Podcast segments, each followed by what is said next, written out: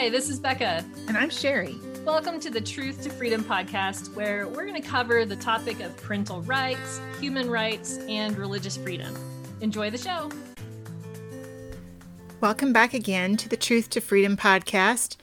We are excited again today to pick up where we left off last week with part two of a presentation done by Dr. Peter McCullough in Independence, Kansas recently. Again, if you would prefer to watch this presentation or download the slides that he refers to during the presentation, we will include a link in the show notes where you can go and find that information. Again, enjoy this presentation by Dr. Peter McCullough. This is part two.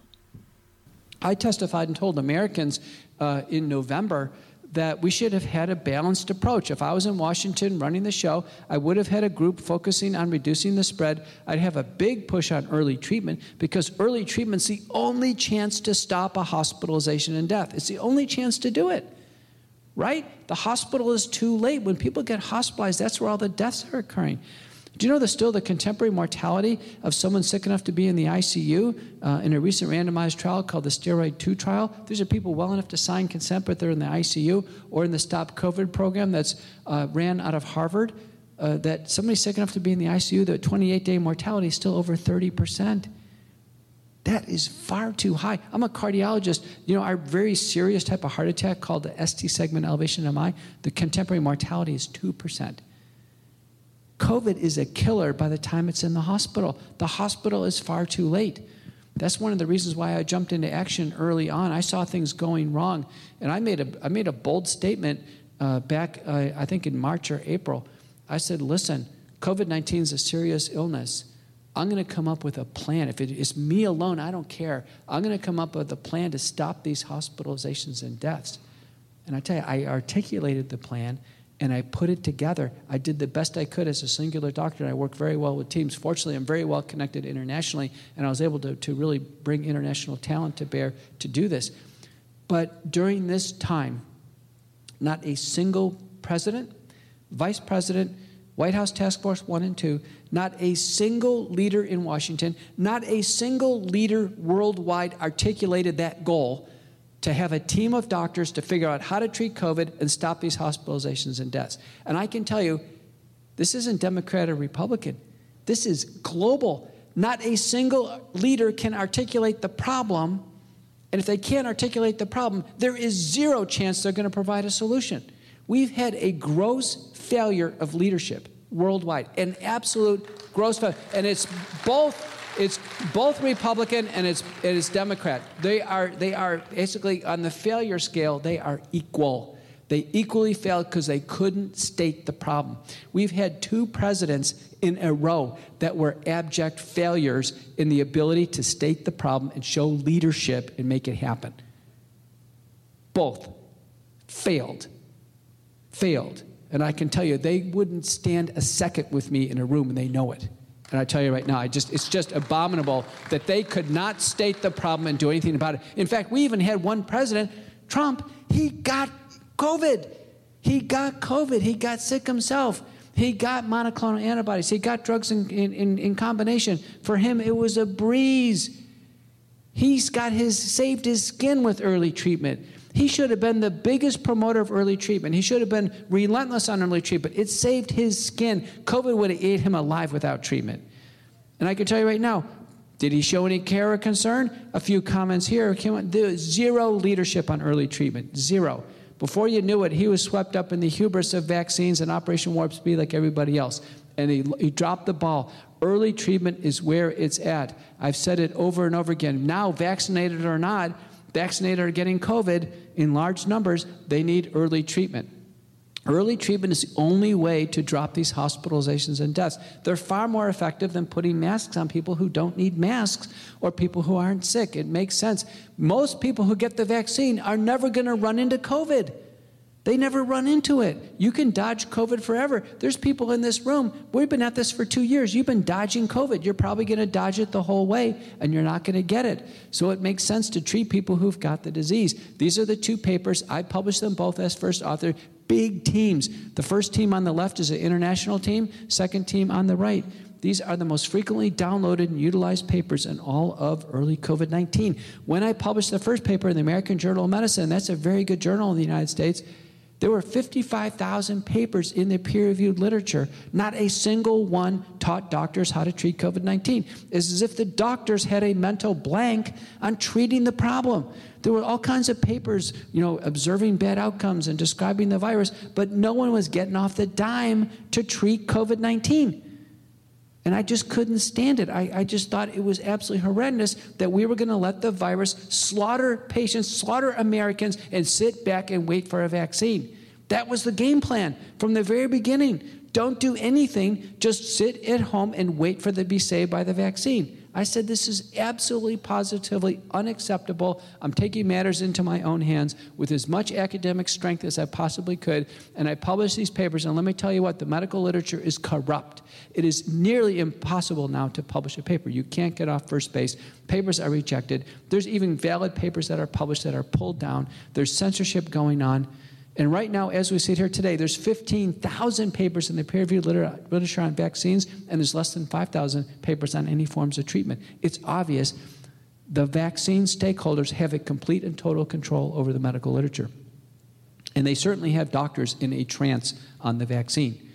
They're in a trance you know, uh, you know, up here, there's, we got probably 20 authors, and we got another 57 authors here. There's probably only 500 doctors in the entire United States who know how to treat COVID 19. We got a million who are sitting in the background, having not even lifted a finger to treat COVID 19 at home. They'll take care of COVID 19 if it's in the hospital, but it's a limited do- number of doctors in the hospital.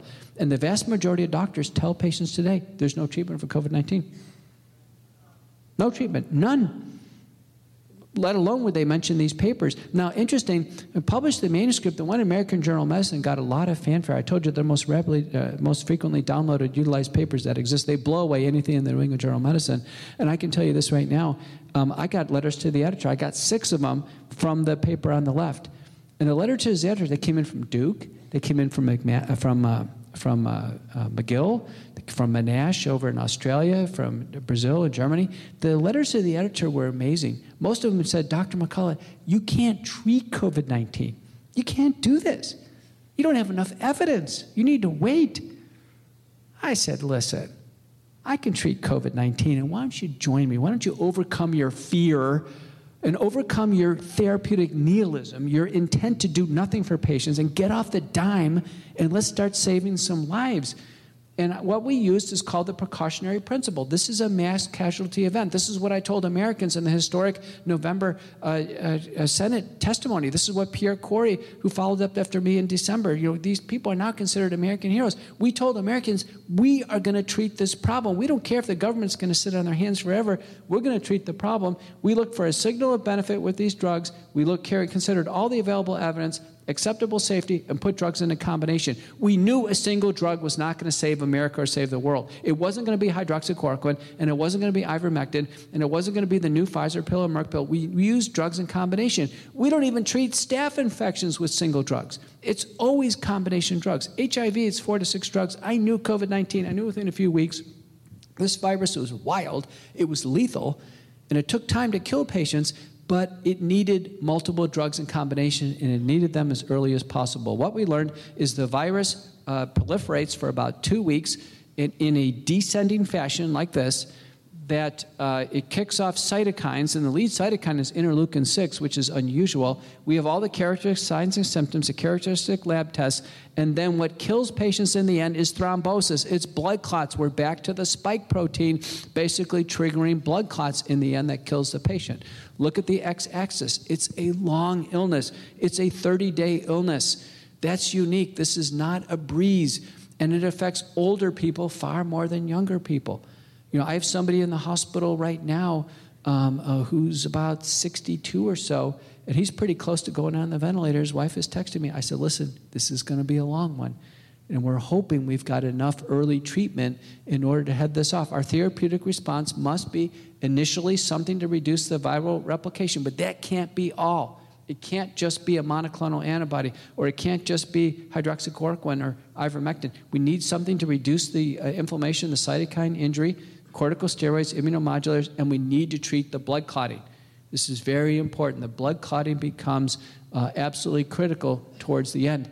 This is the protocol. Uh, it, there certainly now are additions we can add to it, but importantly, age uh, younger than 50, outside of nutraceuticals and a few simple things, finish quarantine, and you're done. That's all that needs to be happen. People under 50 are probably going to be fine. Age over 50, the risks of hospitalization and death are over 1%. It can be a difficult illness. We add in medical problems. We need to do more. Now, importantly, one of the things that's up there that's very important now um, besides getting the windows open and getting fresh air and reducing the viral load, is we need to decontaminate the nose and the mouth. This is the single greatest thing we've learned. Using dilute betadine or dilute hydrogen peroxide with glucose iodine is to actually do oral and nasal flushes and reduce the viral load. There is a ton of virus in the nose and mouth, and you got to kill it. And I had COVID 19 last year before all the research was done, and it literally baked in my nose for about three days. And then it got into my lungs, and boy, did I regret it. I wish I would have known to be zapping the nose and the mouth with dilute betadine or hydrogen peroxide. It is like a miracle. In a randomized trial by Ch- uh, Chowdhury and colleagues, 606 people randomized to the dilute betadine versus saline, there was a 75% basically um, uh, uh, uh, uh rate of basically stopping the virus from invading the body. It was extraordinary how the local treatment really works. So now we have patients who, when they go out in a congregate setting, I think everybody here who's still susceptible, you get home, do a nasal and oral wash with dilute betadine or hydrogen peroxide, kill the virus in case you've picked it up from somebody. Very importantly, nutraceuticals, zinc, vitamin D, vitamin C, quercetin. There's actually an over the counter uh, a drug we can use to reduce viral replication called famotidine or Pepcid. Former President Trump received that. I now routinely advise that in patients. We then move on to monoclonal antibodies. We have casirivimab, imdevimab from, uh, from Regeneron, but we also now have a GSK and a Lilly drug. Then, uh, if we have the monoclonal antibodies, if we, if we have these done right here, we can actually skip the next step so with monoclonal antibodies, I just go ahead and skip and move down here. But if we can't get the monoclonal antibodies, we do need to use hydroxychloroquine. Now, it does have a partial efficacy early on. I personally took this in an FDA protocol when I got sick. It's a very safe drug. Of, uh, uh, you probably heard, remember former President Trump talking about it. There's over 250 supportive studies. Is hydroxychloroquine a miracle drug? No. But does it help? It helps. Ivermectin. Ivermectin has a little better efficacy. You hear more about ivermectin. Ivermectin has over 30 uh, supportive randomized trials. And then favipiravir outside the United States. You probably haven't heard of favipiravir, but it's routinely used in Russia. The favipiravir is going to be very similar to the new Merck drug called molnupiravir. And we use oral, we use inhaled budesonide throughout. If there's any respiratory symptoms or pulmonary involvement, we use uh, prednisone. We now use colchicine throughout. That's a gout drug supported by a very large trial called COLCORONA. Aspirin all the way through, full dose, 325 milligrams. High risk seniors, my patients with heart and lung disease, uh, anybody who's already uh, obese and very immobile, no questions about them. I put them on Lovenox injections, full dose, milligram per kilogram, or oral anticoagulants like Eliquis or Pradaxa or Xarelto. We don't play around with blood clots. It's very important. We use aspirin and full dose blood thinners. When the oxygen saturation is dropping, that's micro blood clots in the lungs. Every um, Every single autopsy study has shown that. We use oxygen concentrators at home. And by the way, we don't panic on pulse oximetry. We manage people with oxygen saturations into the 80s and then in selective cases into the 70s at home. They do it in the hospital anyway. When people go in the hospital, if they don't go on the ventilator, they're basically getting drugs that are available to us anyway at home, and we can manage it at home. If we treat early at home, we can take 14 days of infectivity, shorten, shorten it to four days of infectivity. The virus never leaves the house, and we don't actually have this awful spread of disease. If we follow the current program that most doctors advise and the NIH advises patients sit at home, they get no treatment, the virus progressively replicates, and then finally, in a panic after 14 days, a senior citizen calls a family member for help, contaminates the family members, contaminates the paramedics, the Uber drivers, goes to the hospital, contaminates everybody, and they're hospitalized. Every single hospitalization in the United States, and there's been millions and millions and millions of hospitalizations, has been a super spreader event. That's one of the reasons why America has the most cases per million population in the most desperate place because we've done awful on home management. India has crushed their curve with home management. So did, so did Mexico City. Some countries have been doing home management all the way through. We can do give more drugs and more comprehensive treatment at home than what's currently given in the hospital. The hospital are following very strict guidelines that don't give such a wide range of drugs. This protocol is supported by multiple uh, societies and it's been augmented by really new products. This one by GlaxoSmithKline, um, the Sotrovimab, this product is terrific. It's a monoclonal antibody. Again, high risk seniors over 65, everybody. High risk people with multiple medical problems over 50, get a monoclonal antibody infusion. Everybody in this audience ought to know where your monoclonal antibodies are in your community and demand it when you get sick. Why? This is a high quality randomized trial showing 500 milligrams of this monoclonal antibody cuts hospitalization and death by 85%. Can you imagine this plus a little aspirin and steroids? We, get, we, we breeze through the illness. Joe Rogan had this. Joe Rogan got sick. He got monoclonal antibodies. He got the supplements. He got ivermectin, prednisone. He breezed through it. Aaron Rodgers, you know Aaron Rodgers. He got sick with COVID. He just got the monoclonal antibodies, got ivermectin, some medicines. He's already through it. Demand monoclonal antibodies. These drugs really work. They're Operation Warp Speed. You know, it, you know, our federal government did do some things right, and the monoclonal antibodies are clearly advanced. I use them every day in my practice, and we also use the off-label drugs. People said, Dr. McCullough, isn't it a bad thing to use hydroxychloroquine and ivermectin? No, just like we use colchicine and prednisone and budesonide, we use drugs off label because the FDA tells us to. One reason is there's no other, you know, approved drug to fill that unmet need. Of course we use drugs off label. We always do. The original advertising label of a drug has nothing to do with its current use. The original advertising label is what the drug company wanted to sell it for. No one's going to do an advertising label for hydroxychloroquine. It'll never be, quote, approved for anything related to COVID, just like ivermectin is not going to be approved for colchicine. They're all super valuable drugs that we use together in combination. Fluvoxamine is another one. This one takes some edge off the anxiety and can be helpful with um, that incredible shortness of breath that patients have. Brazilian trial, prospective, randomized, placebo control trial, cut hospitalizations by about a third. There is a home treatment guide based on the original protocol that I published. It's now been copyrighted not by me, but by a group that felt strongly about it. It's called the McCullough Protocol, um, but it's in the COVID 19 uh, home treatment guide by the Association of American Physicians and Surgeons and Truth for Health Foundation. Another group called Frontline Critical Care Consortium has iMath and Math Plus. Those are similar protocols you know, it's, it's common for different doctor groups to have different protocols. But what I told Tucker Carlson when I went Tucker Carlson is I said, Tucker, do you know that there's no Harvard protocol? There's no Mayo Clinic protocol? There's no University of Kansas protocol? Can you imagine that every single medical school in the United States simultaneously completely went mentally blank on how to treat COVID? Doesn't that stun you? Isn't that an amazing lapse of mental capacity suddenly among doctors? It's stunning. It's stunning. It's not just the United States. We can go to Karolinska, we can go to uh, we can go.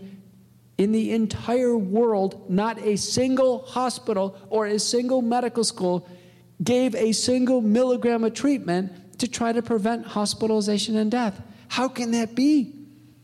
How can that be? This is an outpatient illness. Everybody gets sick at home. 85% of people contracted from family members, and yet in the entire world, not a single medical establishment could treat COVID 19. Well, AAPS did one. That's what physician organization, I tell you, that's one to get behind and support. Are the only ones that had like minded doctors that said, listen, we're taking matters into our own hands. We are not going to wait for large clinical trials that aren't forthcoming, and we're certainly not going to wait for guidelines that depend on those trials, and we're not going to wait for the government agencies to tell us to do something. Patients are dying, and we're going to take matters into our own hands. We treat the viral infection, and we handle the pandemic crisis. It's clear. COVID 19 is not going away. You know, we just got through the Delta outbreak, and I checked the curves, and now they're going back up again as we go into the winter season. Here we go again. Why? All the people who took the vaccine early, they're now they're not covered anymore by the vaccine. So now all the previously vaccinated people who are still susceptible are going to potentially get a run with COVID. Early treatment really works. One of my colleagues, Erich Grimaldi in Italy, has led treatment domiciliary. They have large cities in Italy with zero hospitalizations. All of you, probably have you been to Italy. It's a very sophisticated country. How did they do it? They got their program together with early treatment. It really works. They use a hydroxychloroquine based approach. They use some monoclonal antibodies. Their delta curve was nothing. You know, our delta curve in the United States was 75% of our pre vaccination curve. We got whacked with delta. Why? Because we didn't get completely in the program with early treatment. In fact, as mentioned by Mr. Corbeck, we had our, our agencies work against early treatment. Doctors being told they can't prescribe these drugs, monoclonal antibodies not being made freely available. You know, all these billboards that say take a vaccine, we ought to put take those down and put where, where grandma can find a monoclonal antibody infusion. People, there's no problem finding a vaccine.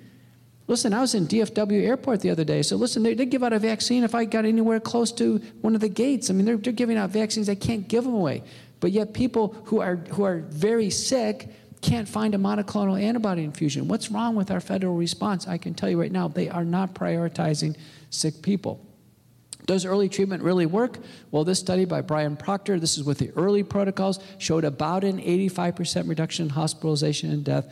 Derwand and Zelenko, early innovators, found the same thing. This is the best we have. There are no large prospective randomized trials of multi drug treatment. We're going to have to rely on the best comparative data we have. Paul Alexander showed anything done in the nursing home, any of the even early modest combinations of drugs, reduces hospitalization and death by about 60%.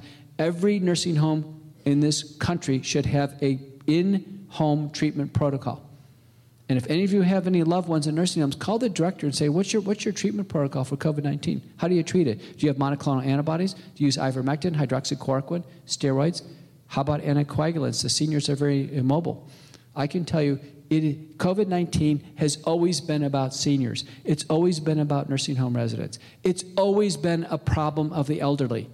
We should never take our eyes off the elderly. That's what COVID is all about. Children and masks and college students and employment mandates have been a giant distraction away from our seniors. This is very important.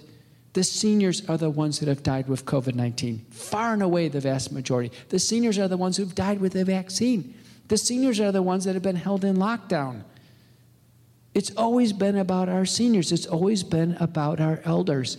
This is very important. We has to, as a people, come back to realize who we should respect and care for. It's our elders, and we are being distracted.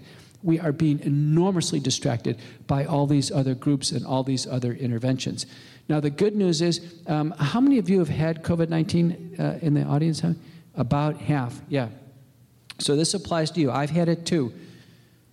91 studies here. There's a recent Brownstone where over 120 studies support natural immunity. 120 studies. Natural immunity is robust, complete, and durable, far superior to vaccine immunity. And it's not just the antibodies. One of the impassioned uh, uh, questioners uh, made the point about measuring antibodies. Yes, but nat- natural immunity is a well defined case of COVID 19 and positive testing, that's all you need. You don't have to prove it later on. You're immune for life. The virus is 90% homologous to SARS CoV 1. That's lifetime immunity from SARS 1. Of course, it's lifetime immunity from SARS 2. Of course, it is. Okay?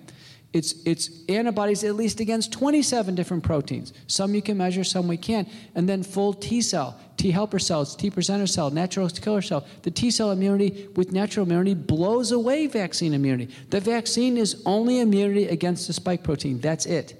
And it doesn't last very long and it's not very complete. And the spike protein has mutated. Natural immunity is king.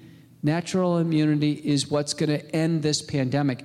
You cannot get COVID 19 over and over again. We've got to stop this myth. Some of you in the audience say, Well, I got COVID twice. Listen, you can test positive twice, but you only have the illness once. The test is, is frequently false positive.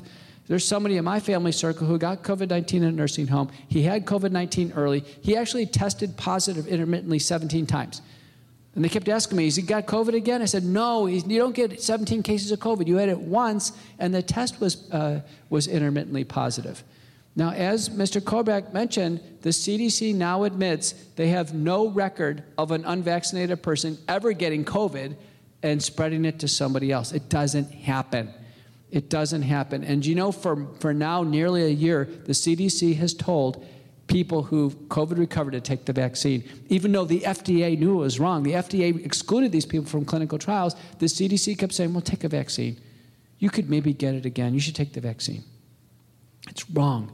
We should have never had a single person who recovered from COVID take a single injection. And yet, probably easily a third of those who took the vaccine had already had COVID. They took vaccine because they were forced into it or they didn't know. There are people in my family who had COVID, they COVID recovered, they took the vaccine anyway. I said, Why'd you do that? They said, Well, I don't know. We were told we were supposed to. People didn't ask too many questions about taking the vaccine. This was wrong for the CDC to ever tell anybody who is COVID recovered to take the vaccine at any time. And the FDA was right because the FDA never let COVID recovered into the clinical trials. How did we find this out? Lead attorney Aaron Siri and Elizabeth Brehm, his assistant, uh, through a demand letter to the CDC, of which I'm an expert on, through a Freedom of Information Act, they basically said, listen, you got to level with us. Can you get COVID 19 a second time or not? The answer is no. This is an example of the CDC. This is hard to take as an American, where the CDC basically is conducting malfeasance. It's wrongdoing by a public agency or officials in public power. This is not new territory for the CDC. I was uh, yesterday. I was on Diane Andrews' show down in Baton Rouge, and I learned from Diane. She's African American. She reminded me of Tuskegee, the Tuskegee program in Macon County, Alabama. 1932 to 1972, men with syphilis, some with syphilis, some without syphilis, they weren't told who had syphilis. They were followed over time and told they would be getting medicines to prevent syphilis and minerals. They all got placebos. That whole program was run by the CDC for 40 years in the public health service together. The CDC ran Tuskegee from 1932 to 1972. Penicillin became available around 1944, clearly widely available in 1948 in the United States. These men, all African American, involved in the Tuskegee program, which was effectively research where they were not given consent and they certainly weren't given their treatment options, were never told they were never told they had syphilis. They gave it to their spouses.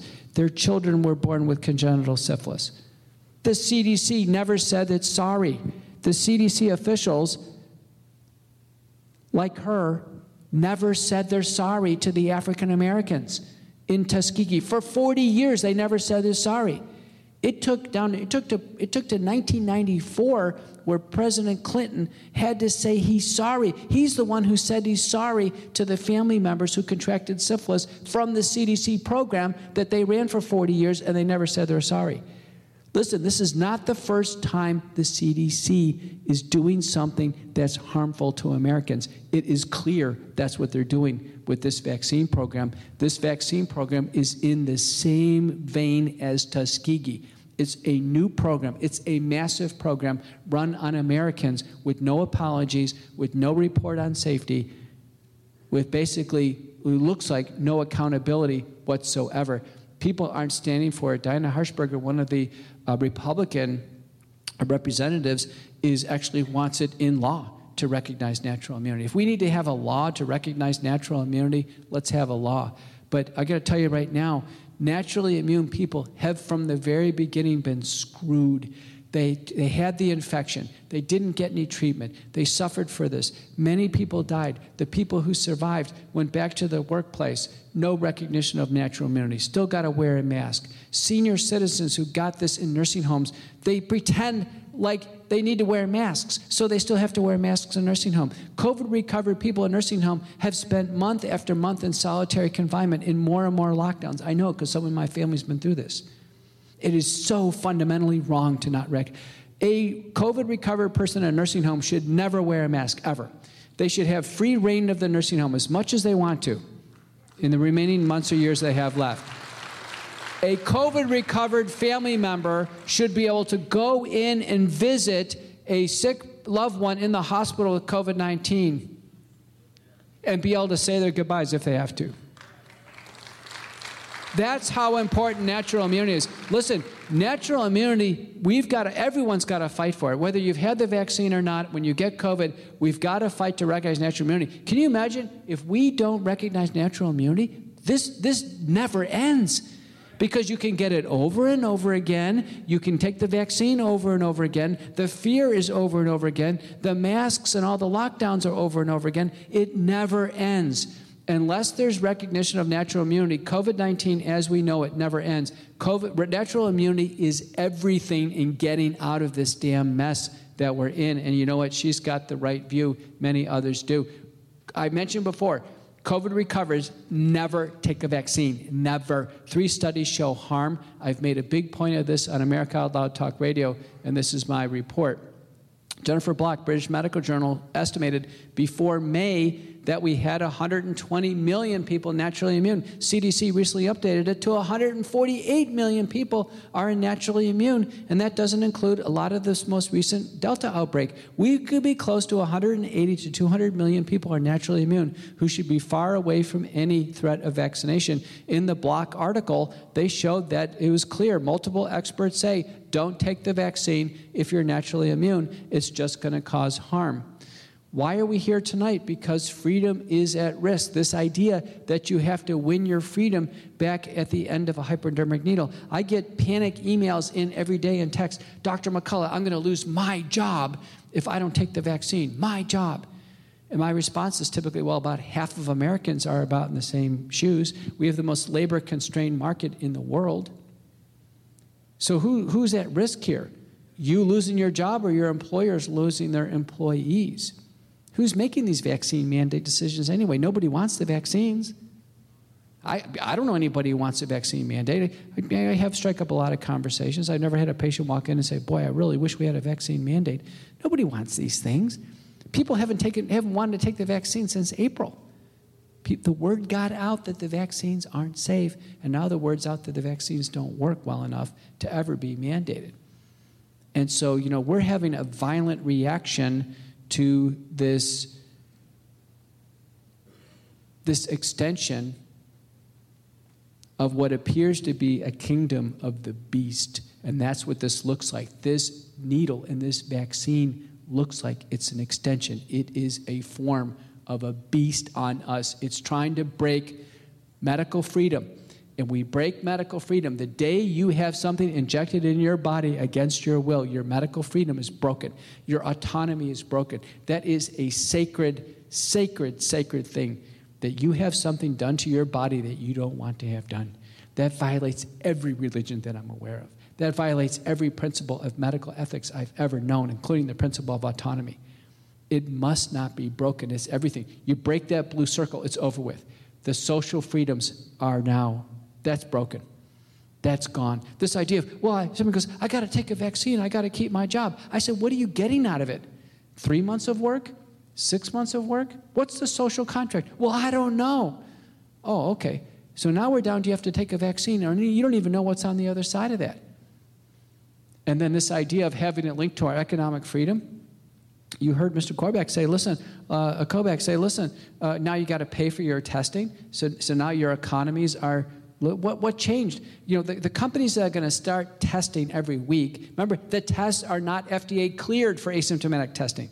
The, the, the World Health Organization says no asymptomatic testing. The CDC doesn't support it. So any organization that's going to do testing on a weekly basis is breaking every regulatory guidance ex- that exists. Getting testing breaks medical freedom. You should only get a test if you want to get a test, period. Okay?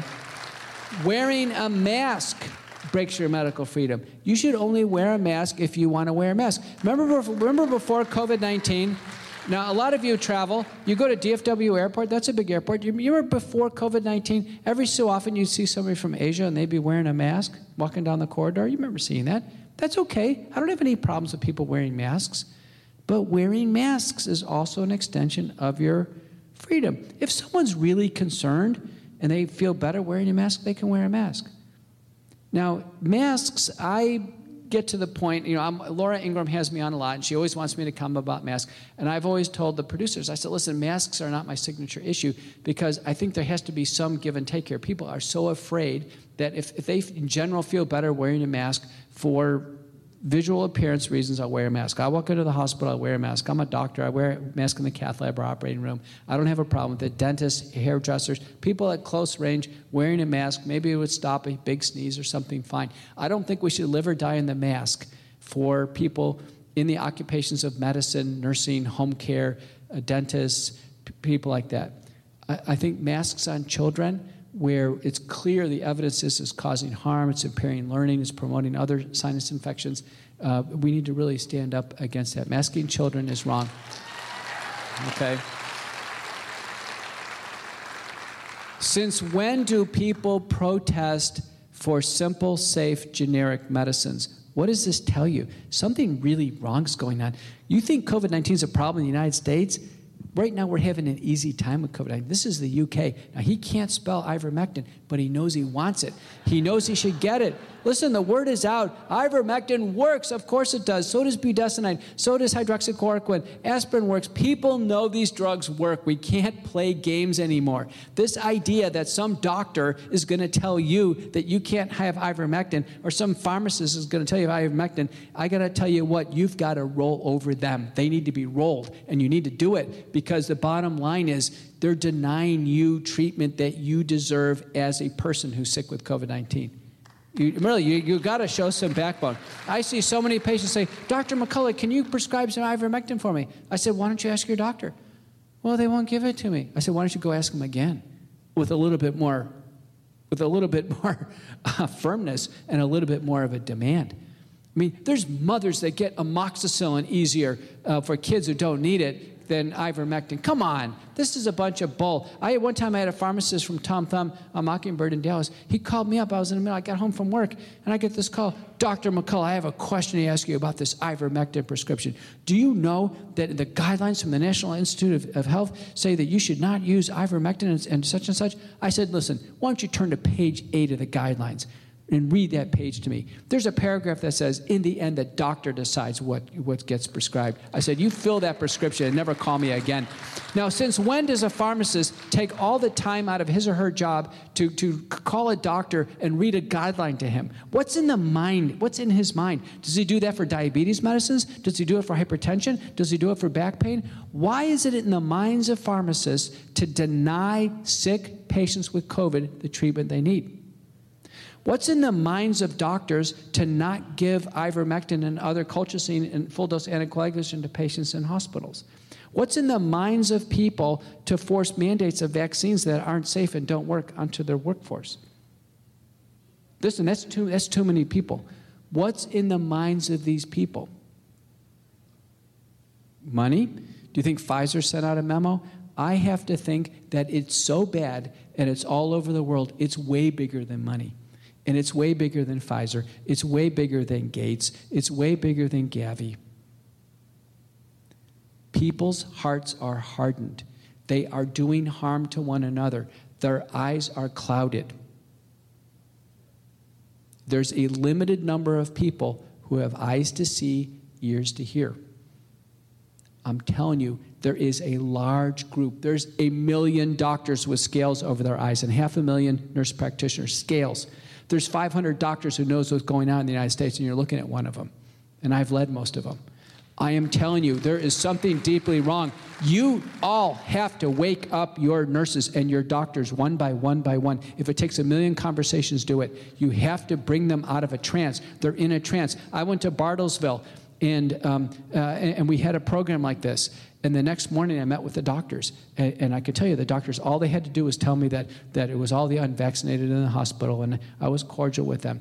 But there was one doctor I could tell he was really agitated. And he basically came up to me, a young guy, younger than me.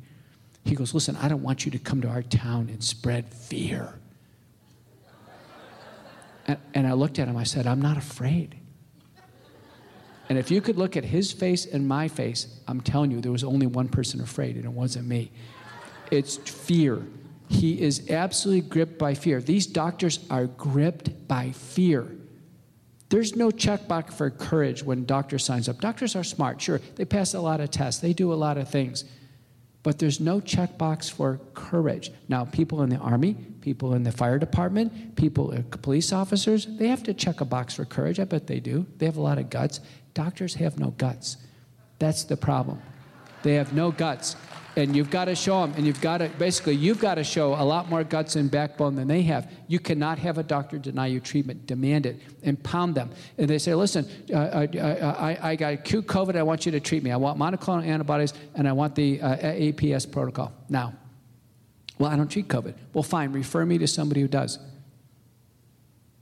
if a doctor fails to treat you and fails to refer you that's called malpractice that's called that's called failure to treat. Make a note of that. This is very important. There are, we're coming close to 800,000 deaths in the United States. Not a single one of them was treated correctly. Not a single one. And I tell you what, I think there's going to be a tremendous uh, price to pay for that for the medical system. And this is going on. This woman sues, is suing a health system to force ivermectin.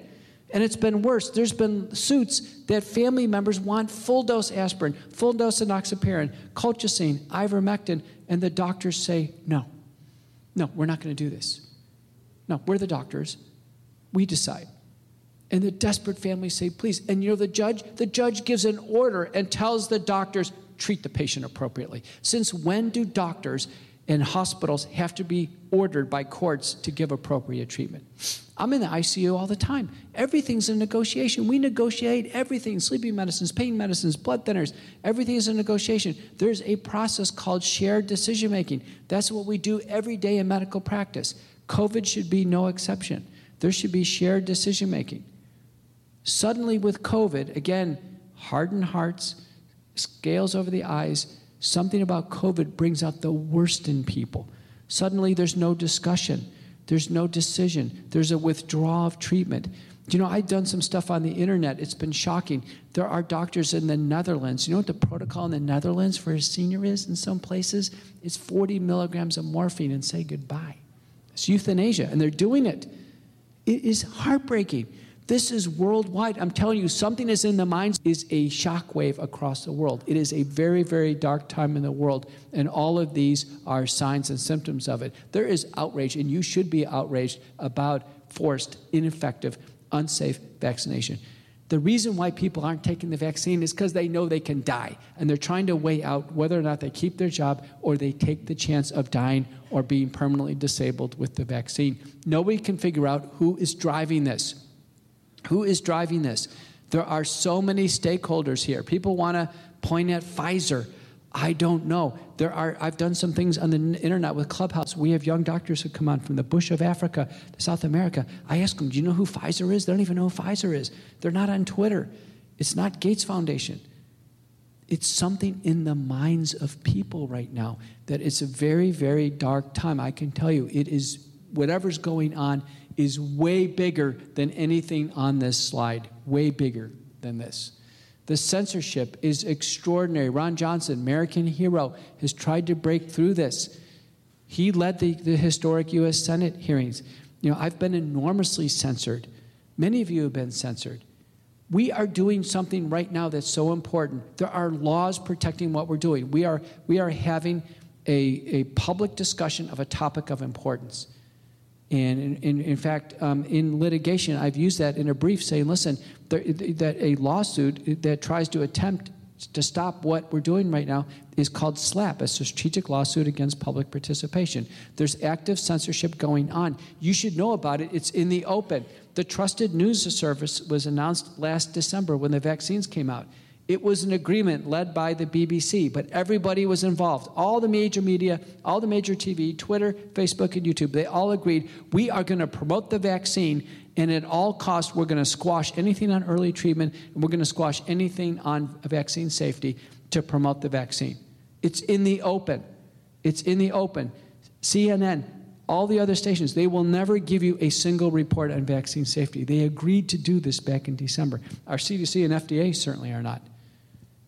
The only way you're ever going to figure out that people are dying after the vaccine is either go to VAERS yourself or, you know, go to a podcast or listen to a doctor like myself. give you a report. All I'm doing is giving you the data. I'm not giving you my opinions. It's, we're crushing the lifeblood of science.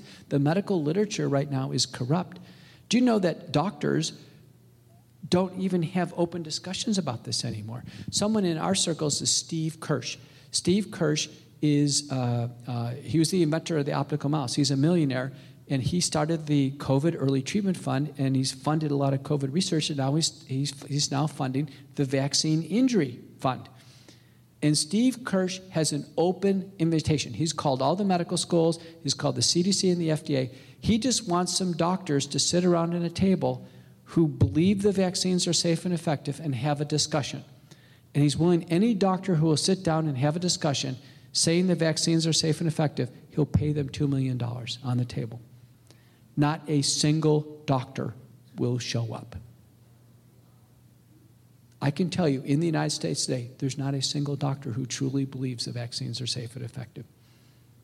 Every single doctor who said take the vaccine, they really don't believe it in their heart. Who wouldn't take $2 million? That's the easiest $2 million you could ever collect. They actually don't believe it in their hearts. They really don't.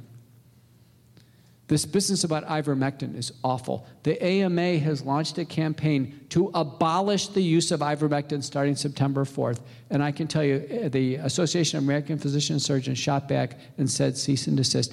Ivermectin is front line, first line in Japan, in Mexico, in India, in South America. There are over 30 randomized trials, 60 supportive studies. What in the world does the AMA have to do with ivermectin? The American Medical Association is a political group to support the, the, the, the uh, physician profession. It's not a drug treatment group. It doesn't offer opinions on drugs. What in the world do they have to say about ivermectin? Why is a physician political group trying to crush ivermectin? I can tell you there's only one reason because they are trying to wildly promote the vaccine at all costs. I told Tucker Carlson, he goes, What's going on? What's going on? I don't understand this. Doctor, I'm just a doctor trying to tell you, Tucker, what's going on in the United States. But it is clear from the very beginning there has been an attempt to crush early treatment, to promote as much fear, suffering, hospitalization, and death as humanly possible in order to prepare the population to accept a vaccine. It is clear, and it's clear it's not one vaccine, it is a series of shots at least every six months for many years. That's what this is all about. It's always been about that. It's always been about that. It's been about promotion of the vaccine at all costs. There never was any attempt to really try to treat COVID 19. What is going on? How can this happen in the United States? How can we have wide open propaganda? How can we have Sanjay Gupta trying to seduce children into taking the vaccine? Because we have the Smith Mundt Modernization Act of 2012. This was the act that actually allowed and enabled propaganda to be legal in the United States. Initially, it was oriented so the United States could do uh, ex US propaganda, but now it actually amends the Foreign Relations Authorization Act to have propaganda internally. What's going on is technically legal in the United States to give propaganda like 99% uh, unvaccinated in the hospital. That's actually legal. America's heroes are being hunted, myself included. Since this all started, I'm the most published person in my field of history. I've had a perfect academic track record. I've been stripped of professorships at Texas A&M and TCU with no phone call, no faculty senate, no due process, just a letter saying you're stripped. I've been stripped of a major editorship from Cardiorenal Medicine, which is a Swiss journal. No explanation, stripped. I've been stripped of a National Institutes of Health uh, committee that I've been on, Data Safety Monitoring Committee, for over, well over 10 years. No explanation. These letters come from lawyers saying you're stripped. I just got one from the American College of Cardiology. I've gotten a threat letter from the American College of Physicians. And I just got a threat letter from the American Board of Internal Medicine. Okay? This is about fear, it's about intimidation. This is about, I know what they want. They want everybody, a needle in every arm, in every person, every six months. That's what they want. And they want it at all costs. And someone like me, I'm kind of in the way. And there must be a lot of behind the scenes discussions and probably a lot of behind the scenes money that's passing in order to see if they can get me silenced at all costs. And there's about 500 people in my circles. And there are people like Richard Urso from Houston who's taken two months off his practice to get the message out. Ryan Cole in, in Boise, Idaho, doing the same thing. Ryan Cole is now going to be the highest ranked public health official in Boise. Uh, Joe Ladapo in our circles is now the uh, Surgeon General of Florida and in charge of Health and Human Services. Probably every single one of us, if we can survive this, will be in leadership positions because it's got to change. These are American heroes who have actually brought, brought treatment to the best we can to Americans. The only thing I can do is take the message to the public. And thank goodness, thank goodness, some of the media has enough courage to actually listen. And everybody up here, and there's a lot more up there I want to give credit to, but some in the media will actually listen and understand that we have a problem, something different than the narrative. Not everybody is going along with the trusted news service. Not everybody at Fox, but some people at Fox. But we've had Senate testimony, we've had others, and I give people credit. One of the biggest things I did was Daystar. If you watch Daystar, Christian programming. When I go on Laura Ingraham, by the way, the viewership's only between two and three million. Like my mom in a nursing home, she watches it every night. I can tell you right now, it's not that many people. The point is, you go to Daystar. Daystar is hundreds of millions of people per view in the world. They do reruns. We can easily get over a billion. Close to 2 billion people have seen Daystar. They've done a wonderful job bringing the message of early treatment and vaccine safety. A lot of credit. Recently, uh, Ben Marble was on with me on Daystar Ben Marble started myfreedoctor.com. Myfreedoctor.com is a charity service trying to get medicines to people all through the country. You got to give Ben a tremendous amount of credit to try to float this. He's received incredible adversity. He's been deplatformed. He's had attacks against his business model, which is a charity model trying to get treatment to patients all over the country. If we don't act now, one of the reasons why we're here, I'm afraid this is going to be next. This is Melbourne, Australia. Something is in the minds of Australia and South, uh, uh, South Africa and the UK and Europe. They're worse than us. They're worse than us. I got a distress letter from Cyprus, uh, text uh, yesterday, where they can't leave their houses in Cyprus, period, unless they get a text approval from the government official. They have to wear a mask 24 by 7, whether you're in the house. If you're caught without a mask, you're cooked. You get all these fines and penalties. There's something in the minds of people, and it's not about COVID. COVID is the backdrop for something more horrible going on. It's clearly going on in Australia where they can't get a haircut now unless you've had a vaccine. COVID, they have far more COVID deaths and injuries than they have COVID in Australia. Melbourne's a perfectly reasonable city. It's like San Diego, and they're out down the street shooting bullets at each, rubber bullets at each other. Something is mentally wrong. There's, there's, a mental psychosis in the minds of people. We're having a mild version of it in the United States, but it's our job now to snuff it out. Let's snuff out this mental contagion right now. Let's put it out before it turns into a disaster. One of the great guides on this is COVID 19 and the global predators. We are the prey. Peter Breggin and Ginger Breggin have a thousand citations, and will show you how this was planned this was planned, how the research, how the spike protein was planned to actually try to get us, try to get us through the respiratory infection and then hit us through the vaccines. This was planned. This is in the open. The guys, this is not, this is not make believe. Uh, in here, you know, there's lots about Klaus Schwab of the uh, World Economic Forum published the Great Reset he's laying it out for you. This is not this is not conjecture. This is laid out for you. Get this book. It's really worthwhile. It lays out everything up to this time point with a timeline of how this was planned and who's profiting and why. There's no doubt about it. This is an enormous reset and change for us in our country. So, to finish and conclude, the COVID 19 pandemic is a global disaster. Its pathophysiology is complex. It's non amenable to a single drug. Pre hospital phase is the therapeutic opportunity. Hospitalization and late treatment form an inadequate safety net. Early ambulatory therapy with a sequenced multi drug approach, you know, former President Trump, Joe Rogan, Aaron Rodgers, Uh, go down the line, available sources of evidence reduces the risk of hospitalization and death, is more safely allows us to temporize and close out the crisis. The current genetic vaccines have an unfavorable safety profile. The protection is not sufficiently complete or durable. There's 27 vaccines in development. Maybe one of the new ones coming forward will be way better, but maybe Novavax, again, limited just to seniors and nursing home workers, could be a solution, but certainly no, nobody more than that group is needed. Censorship and reprisal are working to crush freedom of speech and scientific discourse and medical progress. So I can tell you, as a mainstream, conventional, academic physician that has spent now two years on this, morning, noon, and night. I haven't taken a day off before uh, since this thing started. I'm not going to until I finish it. The bottom line is, I am telling you, with every bit of scientific integrity and clinical integrity that I have in my body, I am telling you, I am calling now to drop all these vaccine mandates immediately. Drop them. Drop them. And you make it happen. Go out there and make it happen. We need to prohibit all forms of pressure, coercion, or threat of reprisal. I met a young man who works in construction up here uh, as I was walking up the aisle, and he says, You know, the, the thing that's really made, made me, made, that's bad is the vaccines. COVID was okay. You know, we were okay back in January, February. The reason why people can't sleep right now is the vaccines and the mandates over the vaccines.